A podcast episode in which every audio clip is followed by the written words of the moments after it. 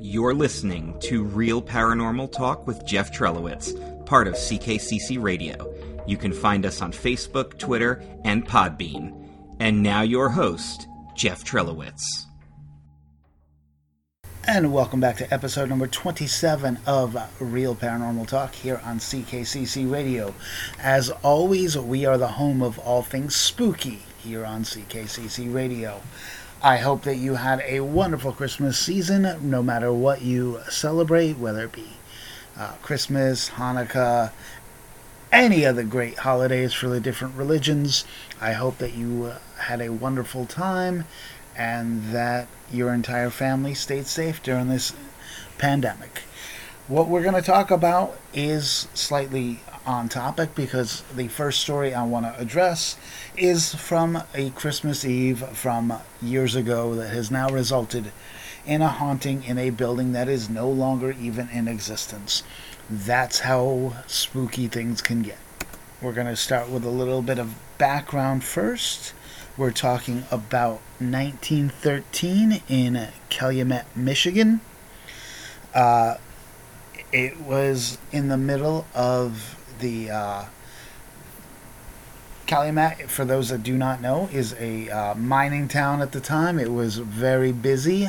Uh, a lot of copper was being mined at the time. Uh, and again, it was copper mining was the number one uh, business at the time. And unfortunately, there was some conflict between the workers and management, which led to a strike. And in December, they decided they were going to still have the, uh, they were going to have a holiday party even for the striking workers at a theater, the Calumet Theater. Unfortunately, somebody decided to yell fire in the middle of this. Now, unfortunately, we don't know who did it. Uh, we do know what wound up happening was a mass stampede of people trying to get to the doors for their own safety, which resulted in, unfortunately, lots of people getting trampled. Uh, it was unfortunately on the second floor. There was only one door, uh, and there wasn't actually a fire. So people panicked and rushed to the stairs. In the ensuing melee, 73 people, including 59 children, were killed. To date, there has been much debate about who actually cried fire and why. It is conjectured by some historians that it was actually an anti Union ally who was trying to disrupt the party. We don't know. Uh, unfortunately, like I said, 73 people, including 59 children, were lost in the stampede. As if that wasn't enough, other people have died in that spot as well, including the uh, one of the actors who used to perform there. So there are a lot of different stories that have come out there in Calumet. Um, it is spooky. You know, again, the sounds of screaming can be heard. Uh, the sound of footsteps can be heard. There are a lot of different paranormal things that happen in that space. Like I said, unfortunately, the building is no longer standing. Uh, they did save the archway, which was the entranceway to the building, which is now a uh, memorial for all the people that did die in that stampede. So again, it, it, it's very tragic, especially when you consider how many of them were children. Fifty-nine children died on Christmas Eve because somebody yelled fire in a uh, very crowded space, and that's just you know, it's things like that that you know I really wish we had answers to why and who so that people could pay for what they did. Unfortunately, because again, no one knows who did it. So unfortunately, the person who was responsible for that got away with it. So it is very sad. It is very tragic, and it will unfortunately go down as an unsolved mystery.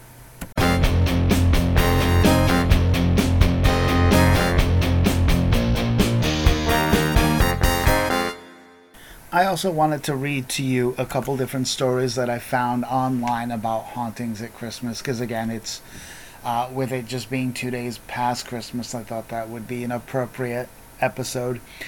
Uh, the island of Alcatraz off the coast of San Francisco has a long and spooky history. In its earlier days, Native Americans allegedly used to banish miscreants to the island as punishment, where they were reportedly plagued by the local spirits.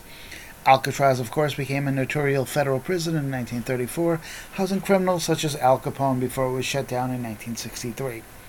Today, visitors to the island report hearing screams, the clanging of metal doors, and the sound of voices within the walls.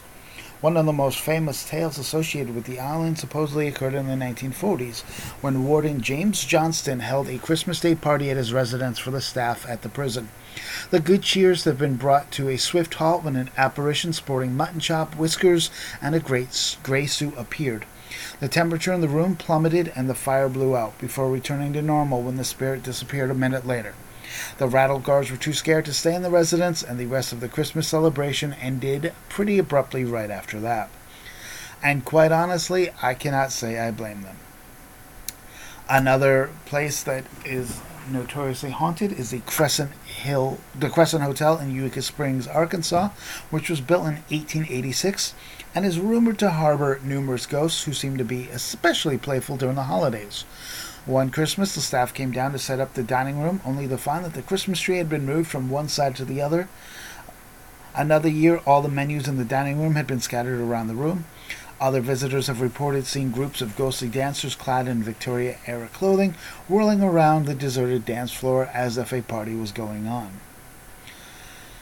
In the early 17th century, a young woman named Anne was to be married on Christmas Day at Bramshill Hill House in Hampshire, England. After the ceremony and feast, as was the tradition at the time, the guests were all set to carry the bride to the bedchamber. Anne suggested a game be played first and asked for a five minute head start before the guests came to find her. Everyone searched long and hard for Anne, but no sign of her could be found. At first, they thought she had played a merry trick, but soon a sense of unease fell over the, guests. the guests. The bridegroom, Lord Lovell, was distraught, and guests began to whisper that she must have fled. Days, weeks, months, years passed, and Lord Lovell never stopped looking for his bride. One day, some fifty years after her disappearance, Lord Lovell was up in the attic of the sprawling mansion when he began tapping on the oak paneling. As he knocked, a long hidden secret door sprung out, and inside he found an ornate wooden chest. He pried open the heavy wooden lid, and there, still in her wedding dress, clutching her mistletoe bouquet, was the skeletal remains of his beloved. The scratch marks on the inside of the lid chest, chest, attested to her desperate but futile effort to free herself from the hiding space. I mean, that's just tragic. While the story appears in many variations, the Bramshill Hill house is thought to be the most likely site. Uh, and I'm going to give you one more. One Christmas Eve near the 18th century, during the close of the 18th century, a notorious highwayman named Gilbert is said to have stopped a coach and horses on the Hawkhurst Road in Marden, Kent, which I believe is also in England. The coach contained a young lady and her father, and Gilbert ordered them onto the road. Just as the girl stepped out, the horses bolted, taking the coach and her father with them. The young lady was left on the dark road with the highway and the highwayman, and as she looked into his face, she recognized him as the very same highwayman who had murdered her brother some years earlier. Horrified, she drew a knife from her bag and stabbed Gilbert in the side, fleeing in the bushes. While the horses were calm and the coach returned a little while later, the men discovered the bloodied body of the highwayman and buried him on the side of the road. When villagers found the woman in the forest the next day, she had gone completely mad. They avoided that spot in the road for many years, and it said that every Christmas Eve, the bloody scene is silently repeated to all those that pass through.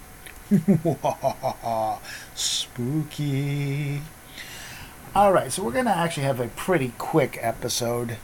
Um, I want to thank you for joining me for this episode of Real Paranormal Talk, the holiday edition.